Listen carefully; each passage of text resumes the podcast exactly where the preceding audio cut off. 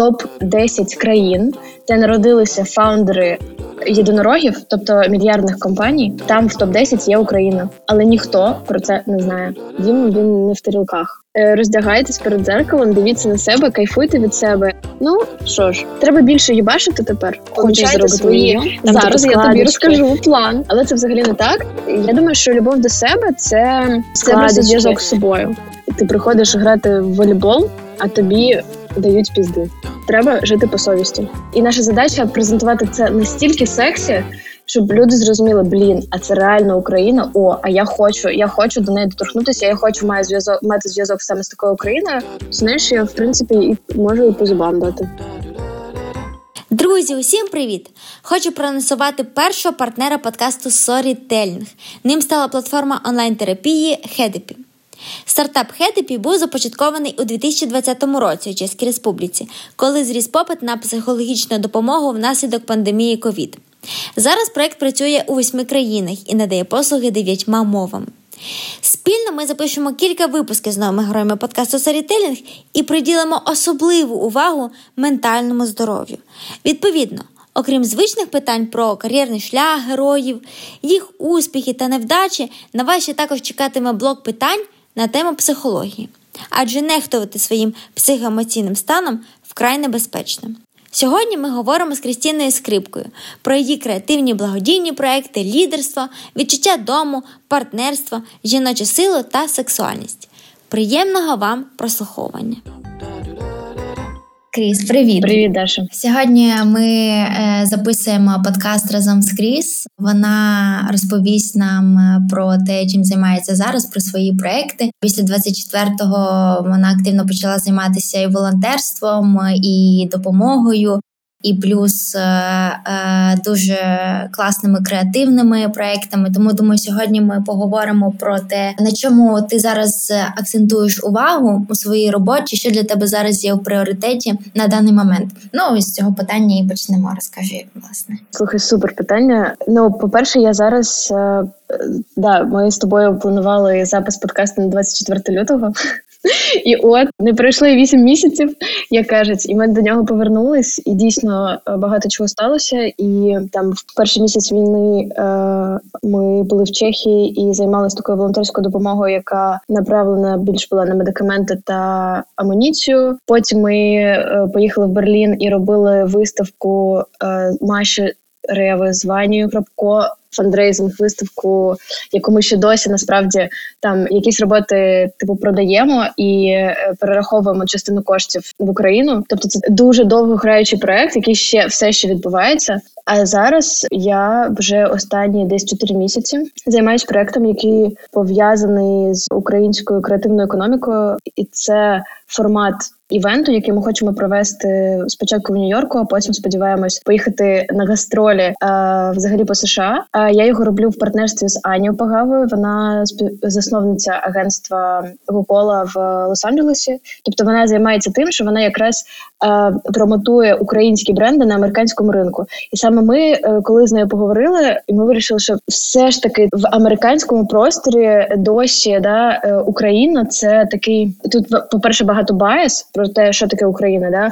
По-друге, вони для них українці це оці дівчата з пластиковими вінками з Нью-Йорк Таймс. Тобто, ми зрозуміли, що нам дуже важливо. От є перша лінія допомоги, да це там е, воєнна економіка і. Е, Поміч тим, хто постраждав від війни. А є друга лінія. Це якраз така дипломатична культурна місія. Це розказувати про Україну, про, про те, насправді, яка вона, яку ми її знаємо, яку ми її створюємо. Що це не історія про Шароварщину і про те, яким якими селянами нас хотів показати наш сусід постійно, що ми насправді не такі, і що якщо подивитись статистику, насправді це та- також це дуже важлива статистика, бо з неї почалось взагалі весь концепт девелопмент, да, яким займається якраз і моя подруга, і стратег в проєкті Лєна. Значить, вона знайшла статистику про те, що топ 10 країн, де народилися фаундери єдинорогів, тобто мільярдних компаній, там в топ 10 є Україна, але ніхто про це не знає. Ніхто про це не знає, ніхто про це не говорить. Так, ми звісно знаємо, що там є такі круті бренди, як Grammarly,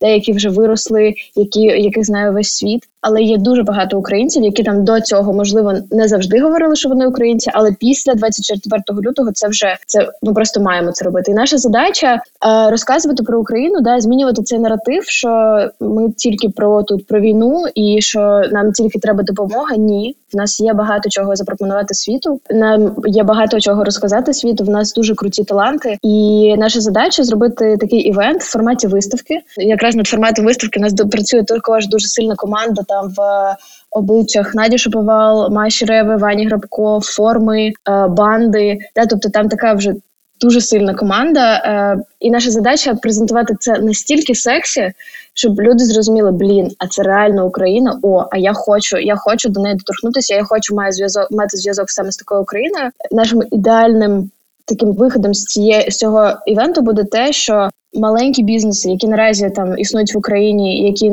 не завжди мали зв'язки, хтось взагалі там не вміє заповнювати контракт, да? Е, щоб вони знайшли тут конекти, щоб вони могли продавати на інші ринки, щоб вони могли про себе розказувати не тільки там в українському інстаграмі, да, а і на таку більш широку аудиторію.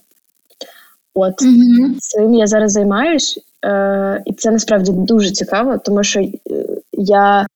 Ну, ми тут всі думали, що ми ж звикли все робити типу по-українськи з українською швидкістю. Зараз ми тут все один дзвінок, зараз все вирішимо. Да, І а тут взагалі не так. Да? Тобто ми залетіли, і ми вже робили. Ми двічі переносили дати, тому що ми думали, да зараз ми все зробимо, але це взагалі не так. Ну тобто, тут тебе так е, знаєш, як беруть за плечі і просто заспокоюють і кажуть, ні, так не буде, буде по-нашому. Коротше, дуже цікаво в цьому розбиратися, і з точки зору там маркетингу, і з точки зору комунікації з взагалі типу з підрядниками, з локаціями. Дуже важко спочатку сприймати їх швидкість, але потім ти розумієш, що типу, блін, ну це, це правильно.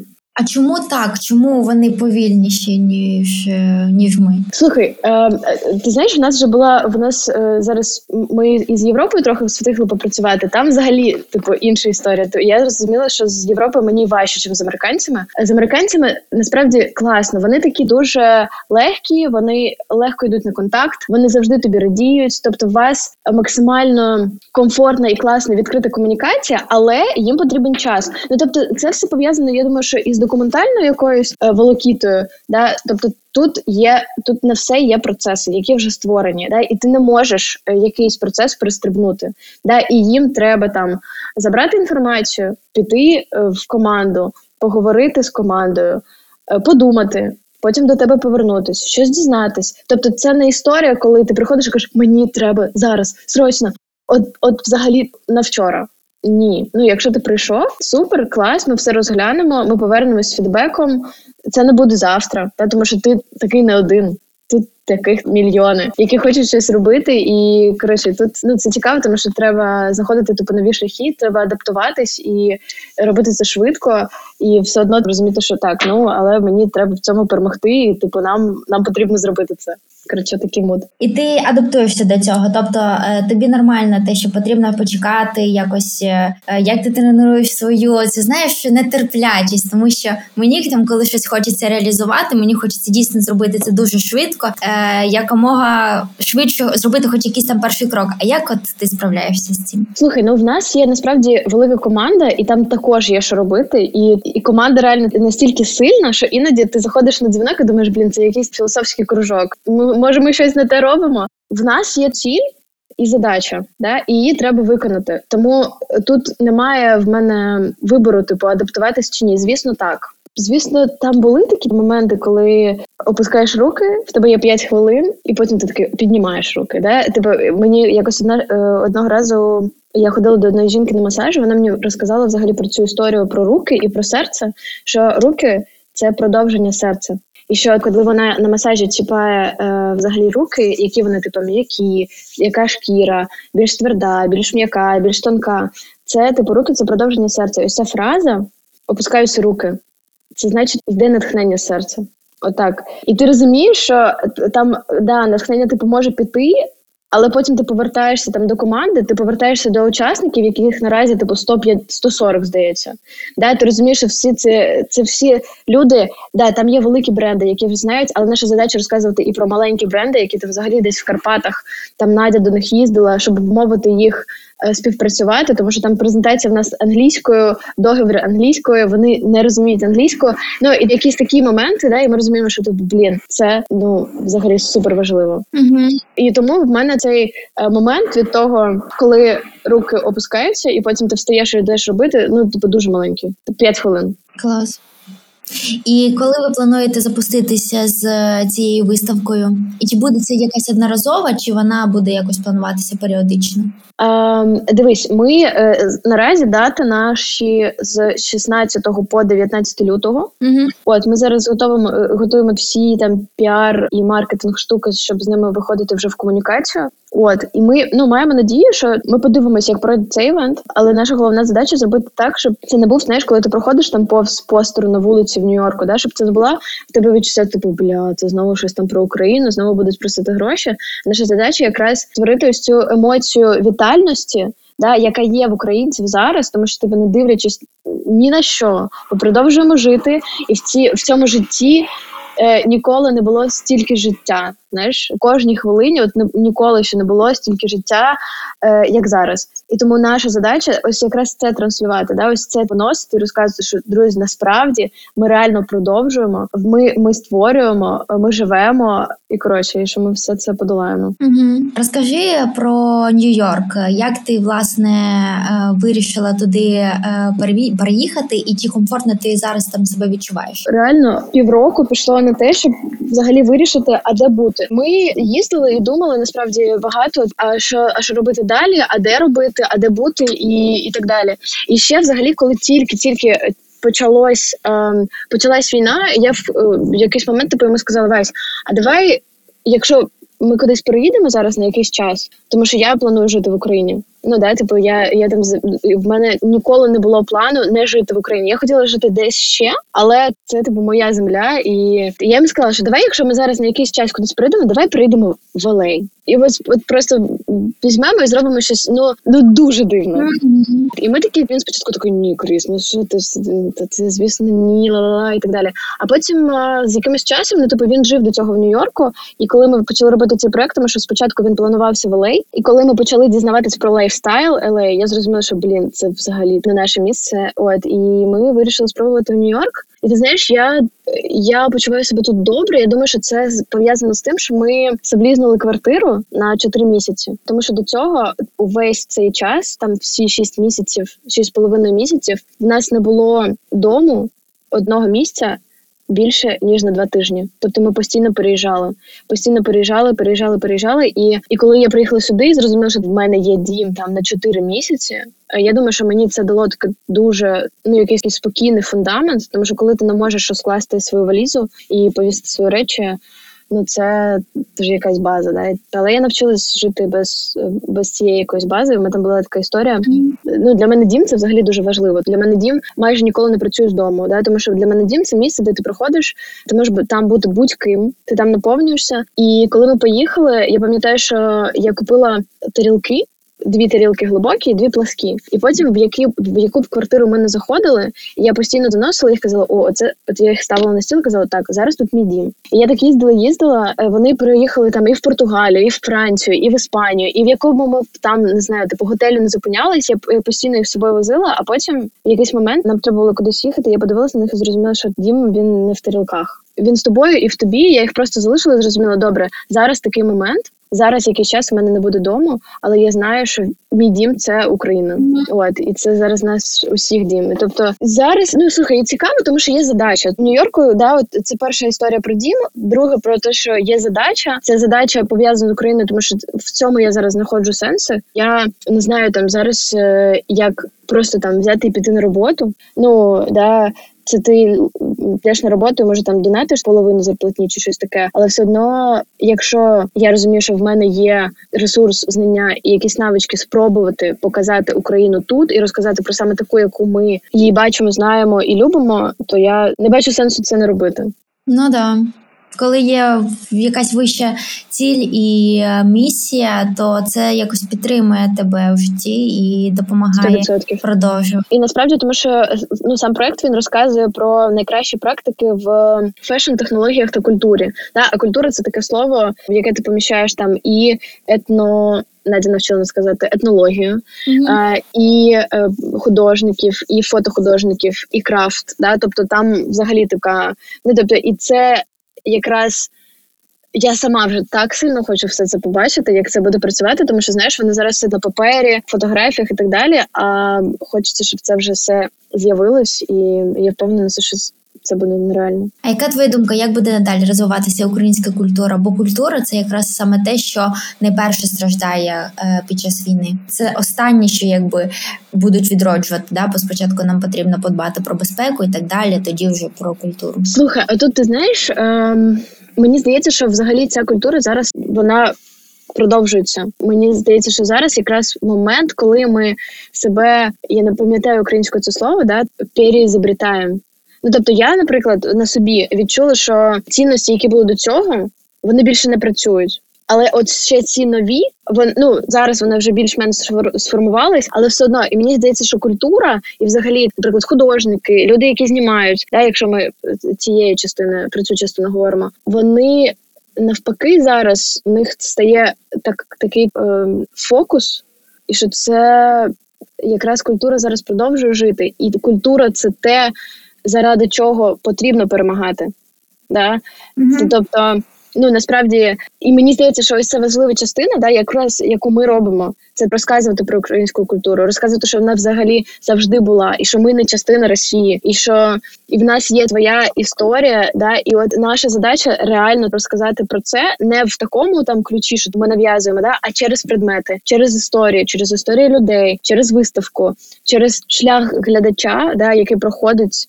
Е, він е, заходячи в в, простір. От ну я думаю, що насправді культура зараз. Я думаю, що вона навпаки зараз себе сама превосходить. Угу. А ти сказала про те, що цінності, які працювали раніше, більше не працюють. А якими вони були у тебе, і якими вони є зараз? Слухай, ти знаєш, е, я коли вперше повернулась в Київ, це було в це було в червні. От і я пам'ятаю, що мене в мене був день народження, і так вийшло, що я всіх запросила до себе. Тобто, знаєш, всіх людей, яких я люблю, я зібрала в одному місці, і мене просто дня, я думаю, що на три просто рознесло. Я була настільки щаслива, і мені здавалося, що взагалі, взагалі, це це, це взагалі як це пережити? От і там, я, коли ми коли я була в Києві, я відчула таку штуку, що в мене немає більше історії про цих, знаєш, типу, все однозначно тепер. Да? Тобто ти розумієш, що більше ти не не хочеш, тобто, знаходячись в Києві, ти розумієш, що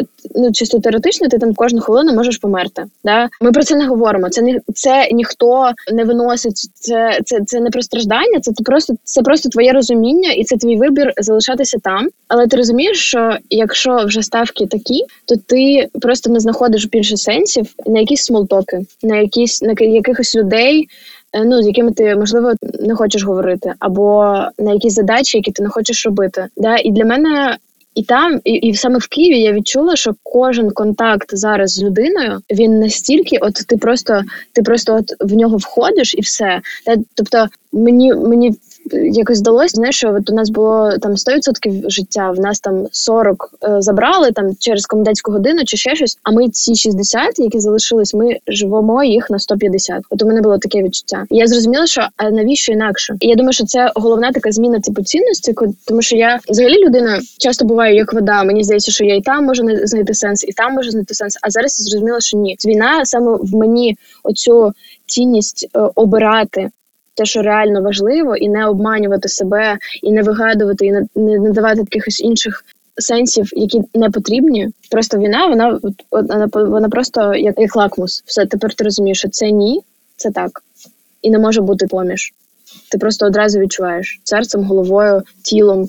Я думаю, що це така найголовніше. Не можна не жити своє життя важливо жити своє життя. Я повністю погоджуюся. Ці твої слова про те, що ти живеш на 150, тоді, коли у нас забрали частинку такого дорогоцінного часу, е, це дуже дуже круто звучить і вкладати сенси сильніші.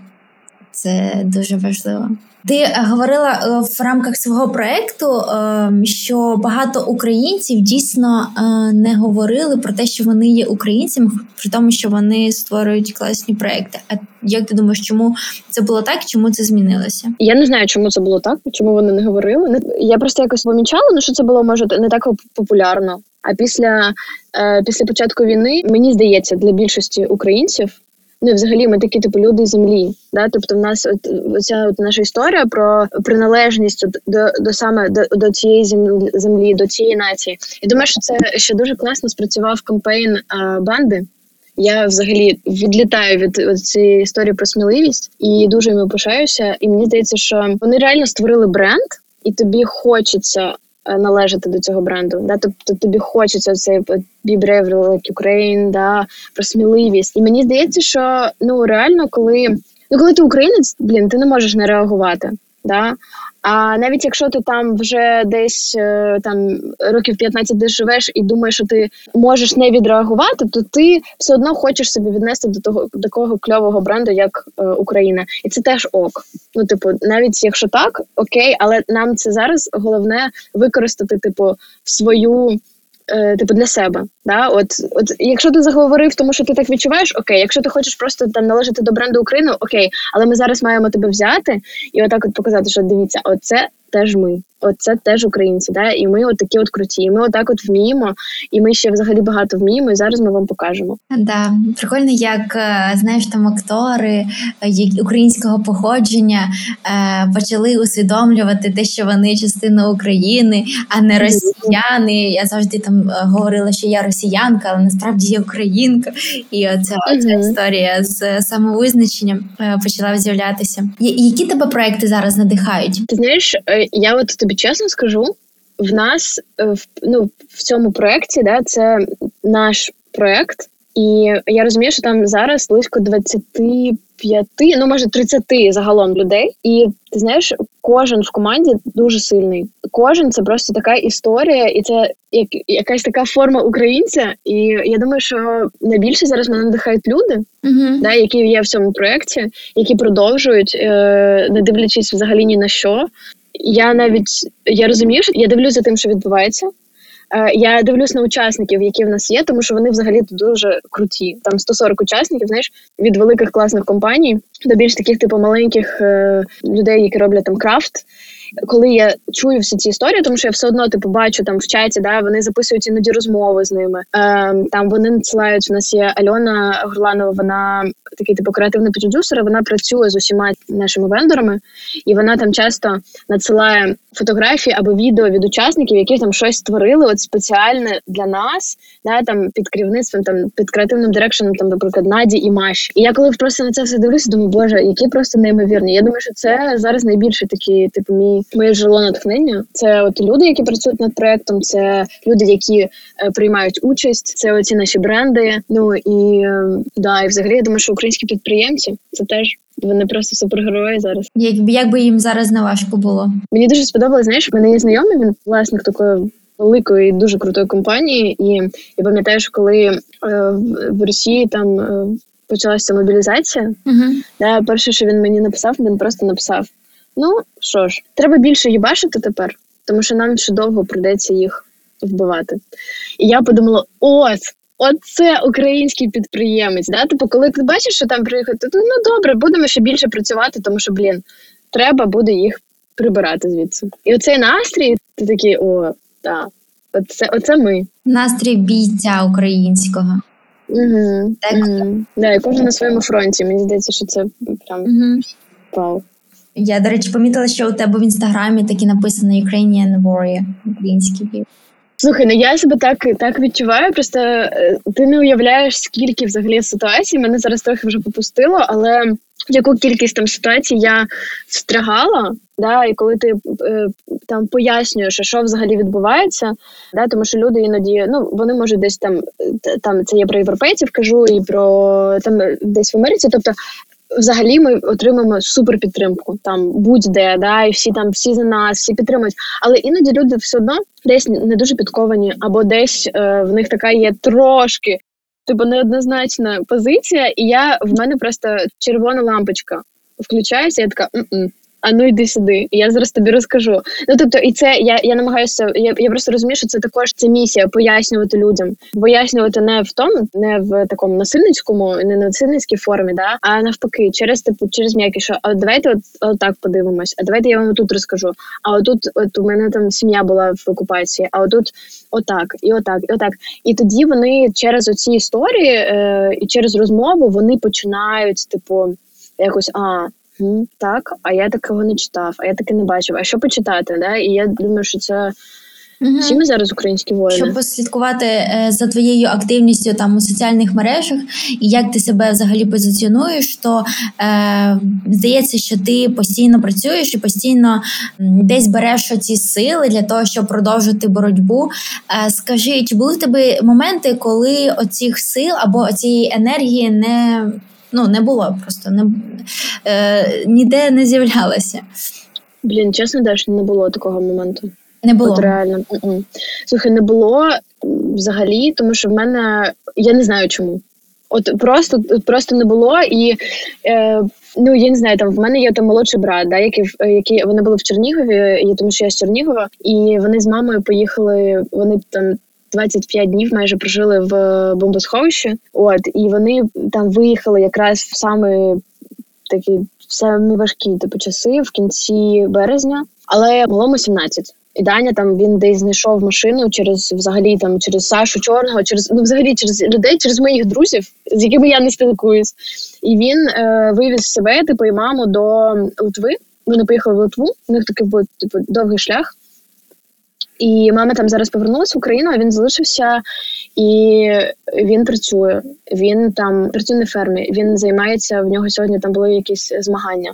Він там зайняв десь третє місце. Я коли дивлюсь на нього, і він постійно, тому що в нас його тато, мій відчим, він в ЗСУ.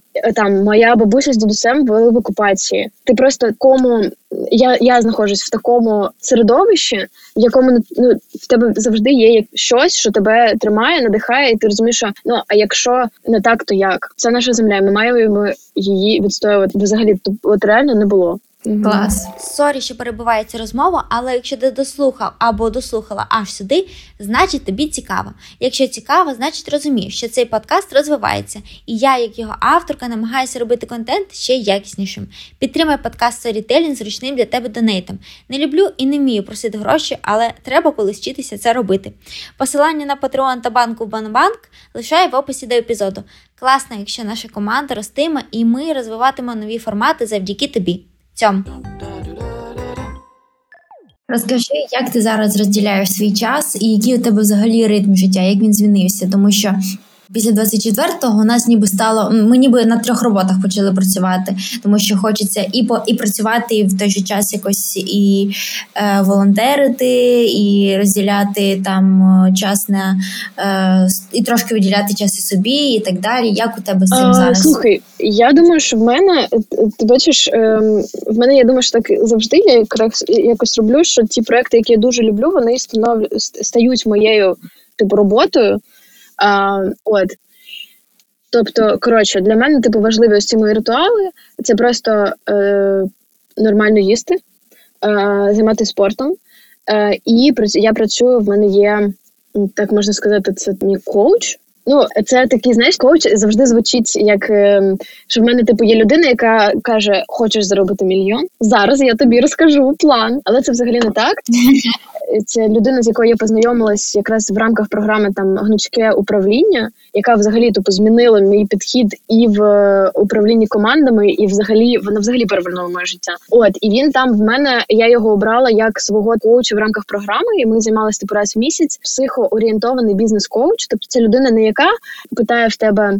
Е, розказує тебе е, про план, як заробити мільйон. А яка приходить до тебе і питає: а чи реально ти хочеш заробити цей мільйон?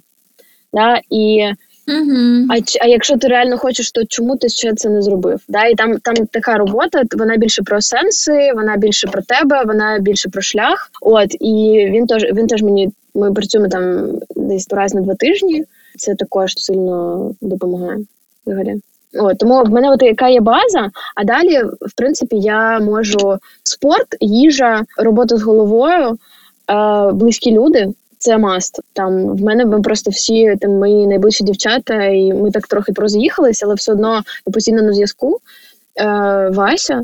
От і а все інше це це робота, це проект. Ну якось я в мене збалансовано. Я все одно типу багато працюю. Я просто люблю працювати. Я обожнюю. Мені здається, що це це кайф, особливо коли ти працюєш над над чимось класним і важливим. І розумієш, як багато людей там ти можеш об'єднати, і думаю, мені вже страшно іноді стає там. Знаєш, нас вже 200 людей, е, якщо рахувати всіх наших вендорів, і ти такий о-о. От Ну, в мене все одно, тобто, і і все одно Нью-Йорк, це ж ритм тут. Це і це дуже мій ритм. Ти просто несешся постійно і да. Наскільки він швидший від київського?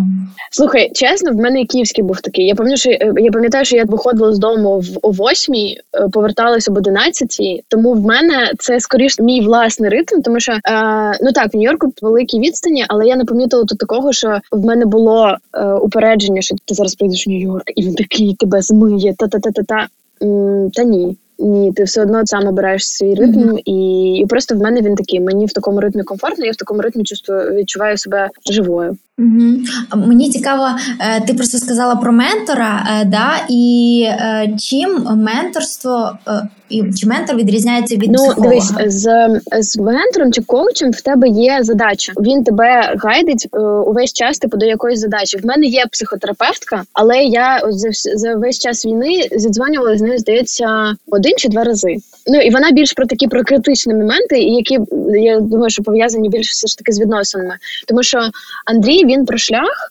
Е, тому що там в тебе є задача. Ну ти ти розумієш, що коуч він створює простір, в якому ти сам собі не можеш сказати неправду. Ти не можеш собі брехати, і він тебе просто навігує цими питаннями, і в тебе завжди є така задача, яку ти хочеш вирішувати. Тобто, це ти не просто там розбираєш собі якісь моменти, а в тебе ще є і прикладна дія. Ну тобто, ти там ти можеш попрацювати і там просто там з головою не знаю, розказати, що тобі, от я не можу там присвоїти собі свої якісь. Е, там перемоги.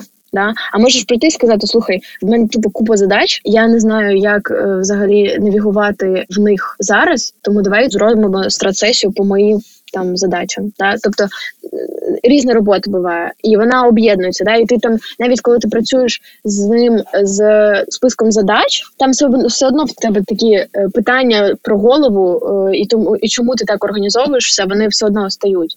І ну і це мені це дуже підходить, тому що мені. Угу в мене такий склад е, розуму, що я мені подобається розбиратись, а чому оце так відбувається. Да? Оці причинно наслідкові зв'язки мені тобі типу, дуже важливо встановлювати. І навіть якщо я щось роблю, я кажу типу, Андрій, а от давай подивимось, а чому тут я так зробила? А він мені такий, а чому ти тут так зробила? От скажи мені. От і я думаю, що менторство і коучинг він саме про і про дію. Я зараз ми займаємося там скільки майже рік.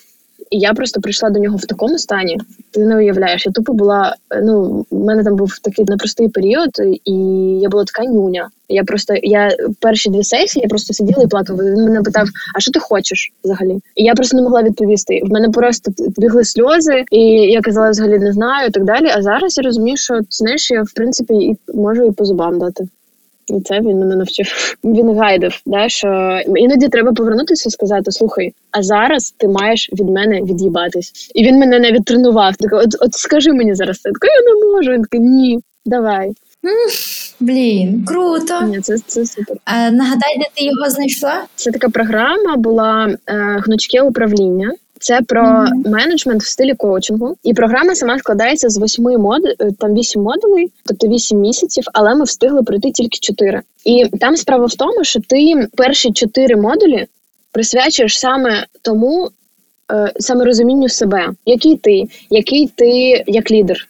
Яка ти взагалі людина, які в тебе є упередження? Тому що ну ти, ти ж розумієш, да? Е, якщо ти лідер команди, то твої обмеження вони обмежують команду і варто розуміти свої обмеження. А наші ці обмеження вони зазвичай йдуть там з дитинства і з дитячих якихось штук, коли там тобі бабуся сказала, що а можеш бути просто нормальною, і ти така маленька дитина, в яку впала ось ця історія, що типу так, мені треба бути нормальною, тому мені треба не виділятись.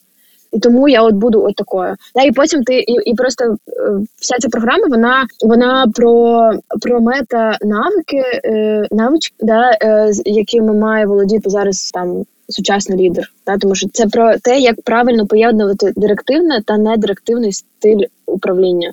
Да, тобто, це типу директивний, це коли ти приходиш і кажеш, так, отут треба зробити отак, а не директивний це коли ти заходиш зі сторони команди, ти задаєш питання і так далі. Але важливо розуміти, що це як грати на піаніно.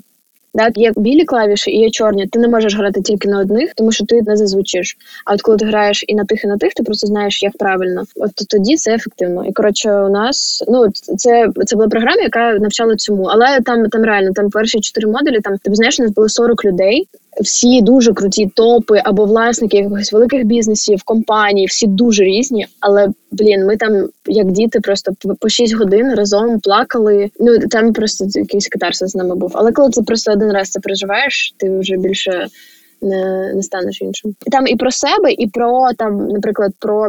Також про про роботу з командою. Да? Там я от пам'ятаю, я нещодавно комусь розказ, розказувала про типу, коли до тебе приходить людина, частину твоєї команди і і розказує про якусь проблему. Да, Є от три різні стани, як ти можеш його слухати. Ти можеш слухати його і дивитись на нього як на проблему. Ти можеш дивитись і слухати як його як людину, у якої є проблема. І ти можеш дивитись на нього і слухати його так, наче він людина, у якого є всі інструменти для того, щоб цю проблему вирішити. І ми там е, ми там було багато практики, і е, ми працювали часто дуже в парах. Да, і якраз коли ти тестиш, тобто і ти приходиш до мене, я саджуюся з тобою, і ти мені розповідаєш проблему, а я сиджу і дивлюсь на тебе, що ти реально що ли? Ну тобто я дивлюсь на тебе як на проблему, і як ти себе відчуваєш, і ти це дуже. Три різних стани, і коли ти один раз таке типу пройшов і відчув це на собі, ти більше ніколи зі своєю командою так не розмовляєш. Ти більше ніколи не дивишся на нього як на проблему. Да ну come on, ну це що взагалі типу не можеш це вирішити? А можливо, частина От. від того, е, що е, керівники дивляться на своїх співробітників як на проблему, а співробітники і не хочуть ділитися своїми проблемами. Так, звісно, слухай, звісно, там же це ж якраз поле. Все, і він тоді йде зі своєю проблемою. Він її не вирішує, або закривається від неї, або він їй думає, та ладно, пусть там десь воно полежить зараз, всі забудуть. Да? Mm-hmm. Це це про якість роботи в компанії, це про про ефективність і і взагалі про людей, да? і про про їх мотивацію працювати там. Ну тому що мені здається, що важлива задача лідера це ж якраз відчувати і розуміти мотивацію кожного, да, і збирати це в такий оркестр, щоб кожен з людей от на цьому шляху знаходив типу свої цілі, щоб у вас був спільний шлях, де кожен з вас знаходить якісь цілі. Тоді всі класно мотивовані, класно працюють і можуть бути чесними. От розкажи, який ти лідер? До речі, було питання, коли ти проход... ми проходили ну, тест. У нас була типу співбесіда, щоб попасти на цю на це гнучке управління. І це було таке питання. Я я пам'ятаю, і це було перше питання. Який ти лідеритка? Ем, Слухай, я насправді ну я думаю, що я я доволі демократичний лідер, і іноді я розумію, що ця ця демократія мене мене з'їдає, але я в, в неї вірю. Ну от реально, типу, я я вірю, я я багато довіряю команді, uh-huh. реально. Але іноді я розумію, що я можу все одно ставати ну не то, щоб в позу, але от якщо я знаю, що отут маємо робити так то я можу іноді продавлювати. Але я намагаюся це, це залишити в, в минулому також. Я доволі. Требовательна. Вимоглива. Вимоглива, да. Я теж про це працювала з Андрієм, тому що я можу вимагати, що ні, оце от має бути так і ніяк інакше. Але е, але я думаю, що це я я вимоглива до себе, тому вимогливо і до інших. І це думаю більше плюс. Я поки це як плюс розцінюю. Угу. От. Ну блін, мені мені здається, що це краще, щоб хтось інший сказав, тому що я е, важко про себе говорити, тому що це це, це більше про людей. Угу. А є люди, от е, на яких ти рівняєшся, можливо, які є для тебе взірцем? Слухай, точно є, і всі е, в різному. Мені здається, що взагалі ця diversity, яка є в мене як е, у людини, яка спілкується з різними лідерами, звісно, є там Вася. Я я розумію, що іноді ну я, я просто ну я дуже на нього рівняюсь в якихось речах. Е, також з приводу типу самоорганізації, да, з приводу того, що треба там іноді стояти дуже на своєму. Є це не обов'язково може бути лідер. Є просто люди в команді, які там мене також надихають. Да, і там в мене я розказувала вже є наш стратег Лєна. Блін, я просто іноді її слухаю, думаю, боже мой, яка вона розумна, і яка вона просто спокійно дивиться на речі. І я іноді думаю, блін, мені ж треба також тренувати таку штуку. Є Лера Бородіна, до речі, з якою ми також було на гнучкому управлінні. Я її обожнюю. Я я дуже люблю її слухати, і вона така дуже по темпераменту мені подобається. Слухай, ну є ще, знаєш, е, ми нещодавно познайомились з Сашою Конотопським, який власник компанії Аякс. І він теж мені він у нас було пару розмов, коли я просто така сиділа. Ну, типу, ти розумієш, що це також людина такого масштабу. І ти такий о, блін. І мені подобаються його деякі його тези з ну, з приводу бізнесу. Що так була така класна цитата, що бізнес це спорт, але це спорт без правил. Ти приходиш грати в волейбол, а тобі дають пізди. І ти такий, ей, я ж я ж прийшов грати в волейбол. А тобі такий, вибач, хлопчик, але сьогодні в нас бокс, і ти зараз будеш отримувати. І ти, типу, маєш адаптуватись. Да? І це, це, це, бізнес це реально так. І я тут в Америці реально про це відчула. Що ти типу, ти приходиш грати по якихось своїх правилах, і ти думаєш, що ти граєш в це, а потім взагалі не так, і тобі треба швидко адаптуватись. Мені здається, що от в цій адаптивності да, є якраз підприємництво. Паша Бржеч, мені здається, мене також надихає. Mm-hmm. Взагалі, у нього настільки у нього настільки вільні думки і вільний взагалі типу підхід до речей. Я думаю, блін, ну це кайф. Треба теж так навчитись іноді. Ну коротше, багато ну, насправді багато людей. Я я завжди типу дивлюсь е, по сторонам. Це класно, що ти назвала тих людей, які е, до тебе досить такі близькі. Тобто, це не якісь там, знаєш, е, лідери е, за кордоном, або там люди, про яких ми читаємо в книжках або дивимося в фільмах. Це люди, які якби поруч з тобою, які тебе надихають, і вони ну, я думаю, що це дуже важливо мати таких людей, якими ти надихаєшся. Слухай, 100%. Я я також там я читаю твіттер, є люди, які мене там дуже надихають. Все одно, типу, я там е, читаю якісь книжки, які також там супер. Да? Я, я, я, Там є така книга від від From Good to Great.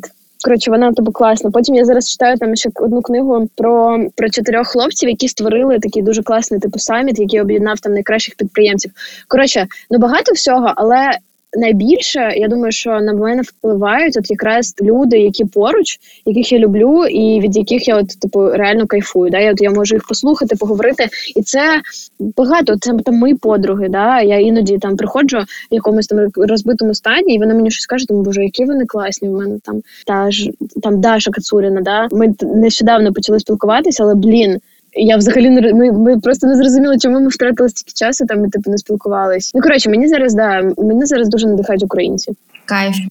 От. Да. А, Розкажи, що значить для тебе бути партнером у житті?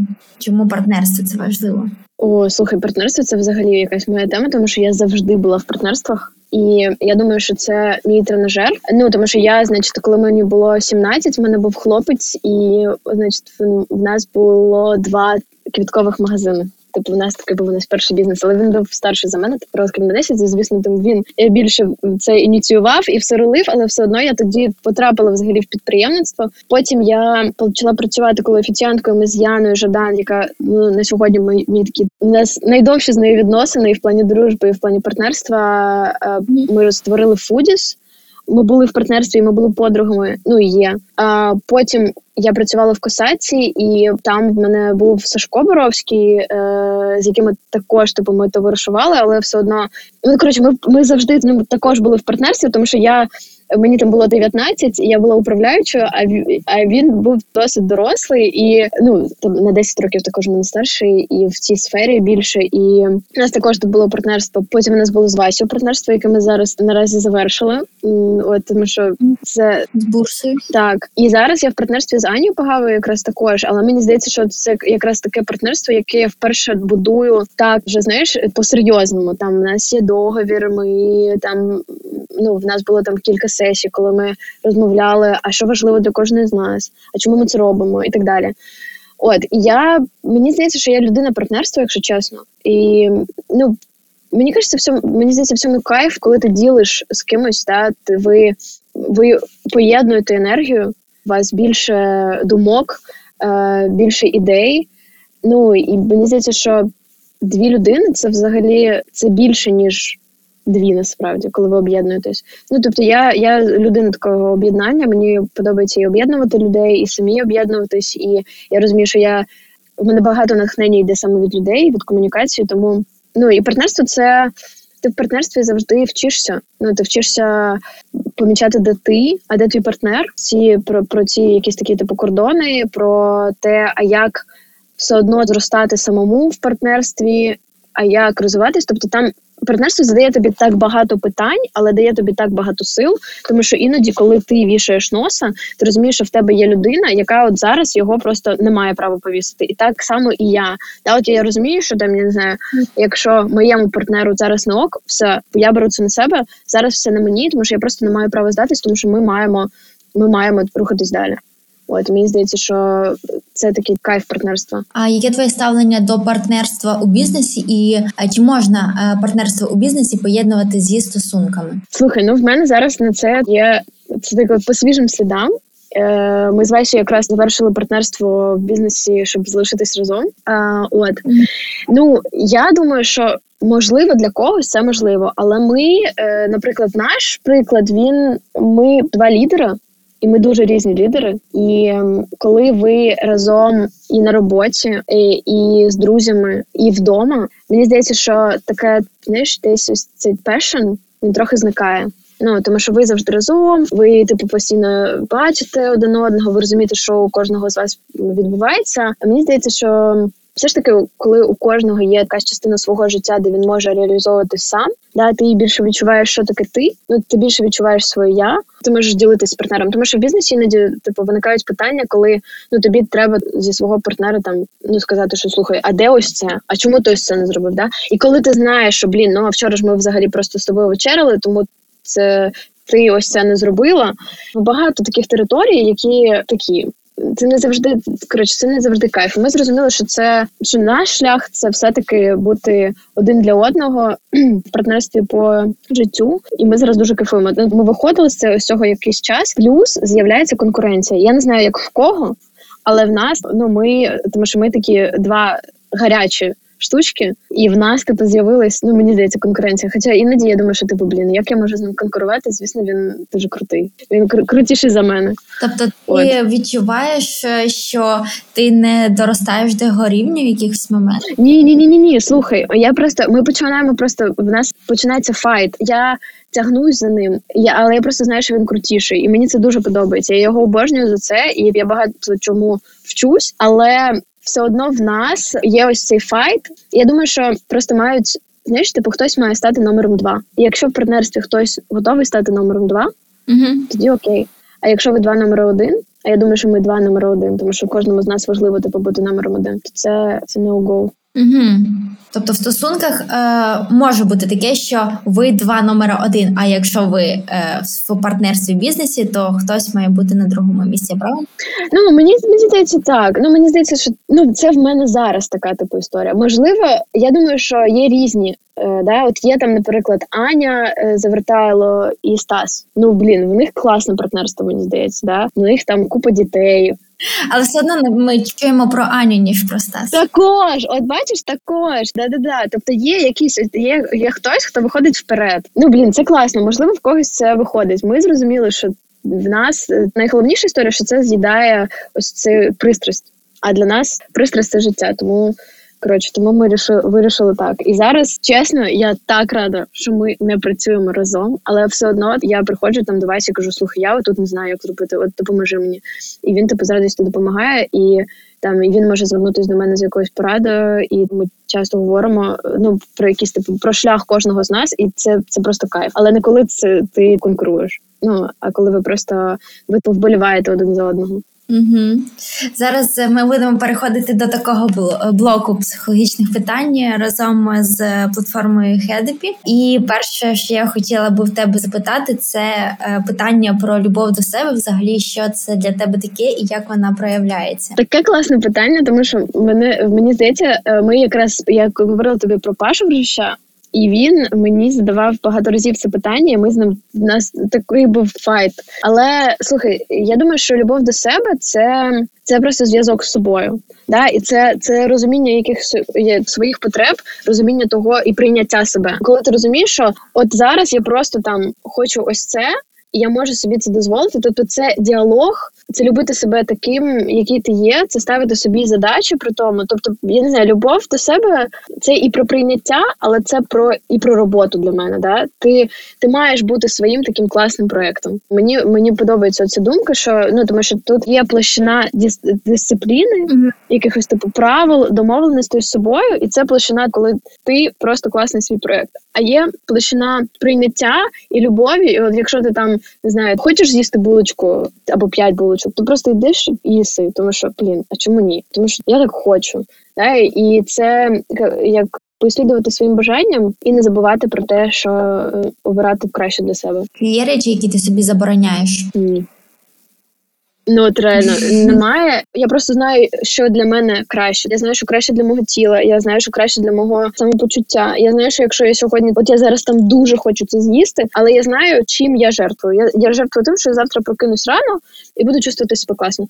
Хочу з'їм і буду чувствувати себе е, відчувати себе не дуже. Оберу почувати себе класно, ок. І так, і так добре. Mm. Ну зробила і зробила. Ну, поїла, так поїла. Ну там не знаю. Помолилась, так помолилась. Нічого страшного. Якими у тебе є способи знайомства з собою? Ну для мене це це робота з тілом. Мені здається, що це взагалі перший такий дотик, да, і перший зв'язок, тому що тіло нам багато про що говорить, і якраз от на, на цьому своєму гнучкому управлінні і в роботі типу з Андрієм я зрозуміла, що тіло е, воно тобі каже і воно має відповідь на багато питань ще до того, як ти відповів. От я думаю, що це перше. Е, друге, це це пробувати щось нове. Я зрозуміла, що іноді ми там кажемо, типу, о, я погано плаваю, ой, а я це не люблю. А ні, мені здається, що якраз дізнаватися ну, взагалі пізнавати себе це історія про те, що ти постійно тестиш щось нове ти постійно себе трошки підштовхуєш щось, а давай спробуємо це, а давай спробуємо це, а давай спробуємо це. І навіть коли тобі трохи страшно і лінь, треба все одно пробувати. От мене було так з, з серфом. Ми е, минулого минулої зими, типу, ми були на Шри-Ланці, Я взагалі боюсь води. Ну я не дуже класно плаваю, але це це, це, це теж. Я зрозуміла, що нормально я плаваю і можу плавати краще. І я розуміла, що серф це взагалі типу не моя стихія, тому що вода, ой, я краще полежу тут позасмагаю і так далі. Але я пішла, і потім я зрозуміла, зрозуміла, що, по-перше, а я класно плаваю. По-друге, мені не страшно. І по-третє, типу, я можу сама обирати тепер, хочу я це робити чи ні. А не просто типу, я суджу і така кажу: ну, взагалі, типу, спорт, серф це це не про мене, тому що я ось не люблю ось це. Ну, типу, я за те, щоб спробувати. І якщо ти там да, вже спробувала, зрозуміло, що типу, ай, блін, не хочу. Тоді так. Ну і, і і, робота з головою. Ну, типу, розуміння, чому ти поводишся так, а не інакше, чому ти робиш те, а не те. Да? Типу, це це все про знайомство. Перше тіло, друге це голова і розуміння себе. А третє це постійно кидати себе в нові інші обставини і пробувати. Вихід зони комфорту. 100%. Поділися духовними практиками, які в тебе є, а якими ти користуєшся. Я думаю, якщо чесно, що духовні практики. Це просто наше щоденне життя. От mm-hmm. от любий, типу, там не знаю, діалог, типу робота з командою. Це така духовна практика. Реально, ти іноді таки сідаєш, читаєш щось таке, так. Але ну, якщо якщо говорити саме про практики, перше, ну я не знаю, йога. Мені здається, просто що це типу, знаєш, я займаюся іноді тренуваннями функціональними, а іноді йогою. І йога це така типу більша історія. Для мене вона ти просто в такт починаєш працювати з тілом, і в мене типу голову це відключає. Тому для мене це така свого роду типу духовна практика. І я, коли останній раз була в Києві е, осінню, я пройшла курс по трансцендентальній медитації. І це також кайф. Я зараз трішки забула, я не не практикую, але mm-hmm. взагалі це класний інструмент. От у мене таких два. Ну і мені здається, що просто в щоденному житті в тебе є стільки е, духовних практик. Реально, це от просто кожен раз ти там хочеш на на якось відреагувати на щось, і ти просто себе зупиняєш в якийсь момент і ти задаєш себе питання: так, а що я зараз реально відчуваю? От я зараз злюсь, а чого я злюсь, а на кого я злюсь? А може я на себе злюсь, а от що мені тут не подобається. Тобто ці питання, і коли ти можеш просто зупинитися і е, подумати, а що я зараз відчуваю, задати собі питання, це класно. Ну, це це така духовна практика, і вона і вона її можна робити доволі часто. Да? Типу, просто е, ти заземляєш себе, сідаєш кудись, да, і думаєш, а от mm-hmm. що там я зараз, що в мене там на рівні розуму? Да? От Що що, що в моїх там думках зараз? Що в мене на рівні. Що ти зараз відчуваєш, Кріс? Прямо зараз? Ага. Слушай, да мені мені просто добре. Мені реально типу, добре, мені просто кайф. Класно. Далі е, наступне питання. Я хотіла в тебе запитати. Е, ти е, у мене сприймаєшся як е, така е, дівчина, амбасадорка сексуальної енергії е, жіночої, і цікаво, е, просто як ти в собі розкриваєш цю сексуальну енергію, і які ти можеш подати дати поради дівчатам, е, щоб її відкривати в собі і знаєш, не зажиматися. Взагалі, в мене ця історія з такою типу пізнанням своєї сексуальності вона почалась доволі давно. Типу, ну мені просто взагалі типу, знаєш, є різні сексуальні конституції, там е, низька, здається, середня і висока. От мені здається, що в мене вона висока просто. Да? І мені просто це зона мого інтересу, тому що це також типу прояв себе, да? і про прояв себе, і про прийняття себе, і про любов до себе. Я зараз розкажу таку штуку. Коротше, е, в мене в мене е, є людина, яка перша ввела в мене взагалі в йогу, Аня Паніна. Mm-hmm. Я багато разів там десь про неї розказувала. От і вона якийсь час вона типу займалась трохи сексологією і так далі. І я пам'ятаю, що ми якось їздили на кудись там за місто, і вона нам розказала таку штуку, коли ти береш дзеркальце і роздивляєшся себе, от якраз в своїй частині, там де твоя дівчинка, і всі такі е, що. Це як, і вона от казала про любов до себе, тобто вона заходила з таких типу практик в якомусь сенсі типу радикальних, але потім ти просто ти ти розумієш, що блін, ти свій найбільший поставщик е, задоволення. Да? Ти починаєш помічати себе, ти починаєш любити себе, ти починаєш приймати своє тіло, що о, а я такий, а ми всі різні, а це цікаво. Ну я мені просто слухай, мені мені здається, що в цьому так багато в цьому так багато енергії, і мені в мене такий, знаєш, є така частина, типу, ти ділишся собою. Да, от ти ти тебе себе любиш, ти себе обожнюєш, і тобі тобі хочеться з деякими людьми ти поділитися з собою, е, пізнавати їх ось саме через тілесні штуки. І що я можу порадити? Перше, просто мені здається, що ти починаєш реально розуміти, що таке сексуальність, коли ти можеш подивитись на себе в дзеркало і типу завестись від самого себе. Там починається типу сексуальність. Тому практикуйте. Е, роздягайтесь перед дзеркалом, дивіться на себе, кайфуйте від себе, ну помічайте свої складочки, там ще щось, десь там волосся, десь ще щось. Це все кайф, це все ваше, і це все красиве, і це все сексуальне, і в цьому багато сили. Угу. Тому що тіло в нас для того, тіло це провідник задоволення. Угу. І не сприймати свої складочки як недоліки. Та звісно, ні. Слухай, вони ж твої.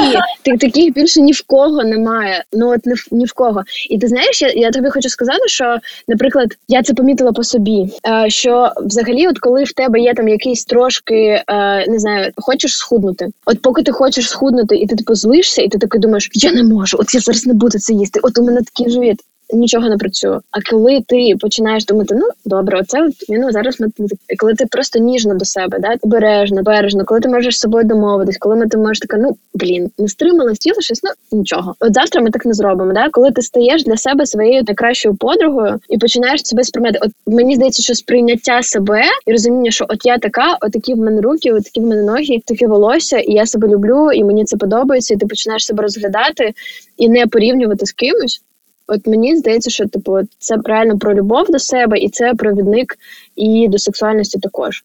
Ну і робота з тілом. Ну тому що тіло це провідник задоволення, і ти маєш його знати, ти маєш його відчувати. Угу. В чому проявляється для тебе жіноча сила?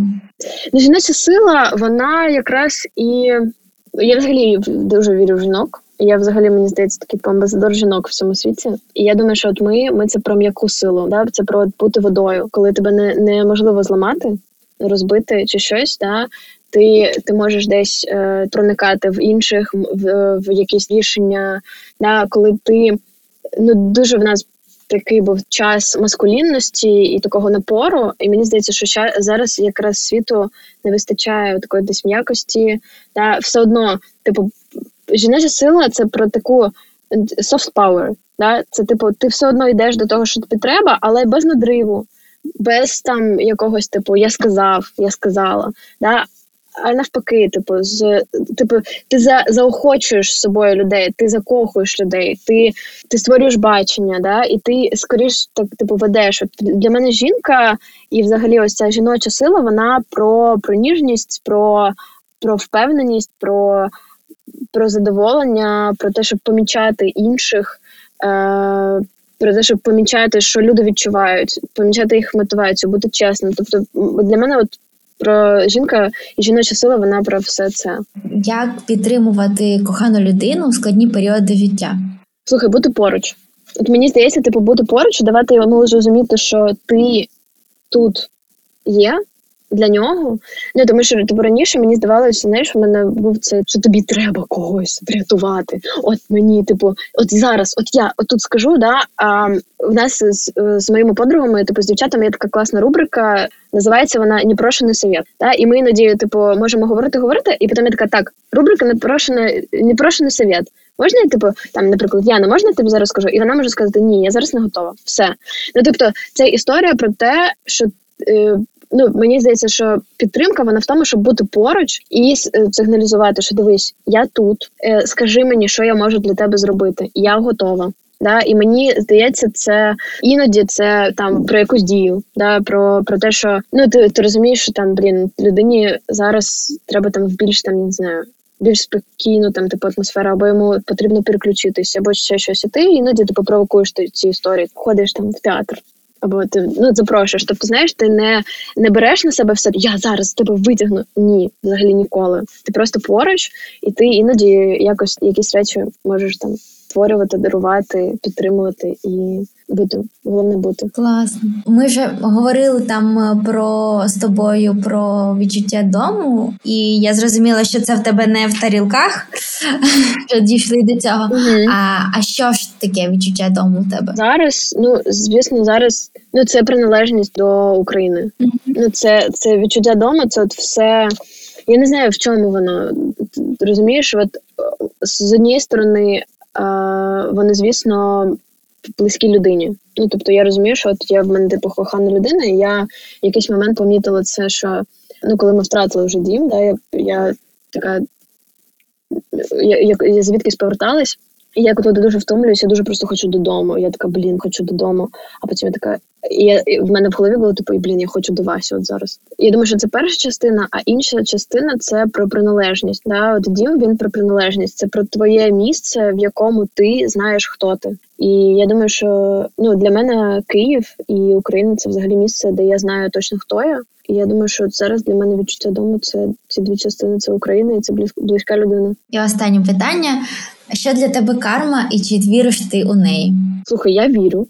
Карма для мене це те, що іноді прилітає тобі. Це от як ти робиш. Тобто я вірю в те, що ти яке зерно ти сієш, таке ти і пожнеш. Да? І мені здається, що ну я завжди дію так, як я хотіла б, щоб люди робили там зі мною. Да? І взагалі, знаєш, мене дуже давно колись е, мене також була подруга Настя, яка сказала просто таку класну штуку: треба жити по совісті. І оця от історія жити по совісті, і по тому, як тобі, як ти розумієш, що от для тебе ти зробив все, що ти міг, ти зробив найкраще, і от тоді. Я чувствую себе, я почуваю себе добре. Я розумію, що люди це вся історія, яка повертається. Тобто, от реально, от я можу зробити якусь тупу фігню, десь щось не доробити, і вона мені потім, я прям бачу, як це працює. Вона типу потім швидко повертається. Я така, блін, от я ж знала, що так не треба. Угу. Тому я вірю дуже. Класно, дякую тобі. Дякую тобі дуже.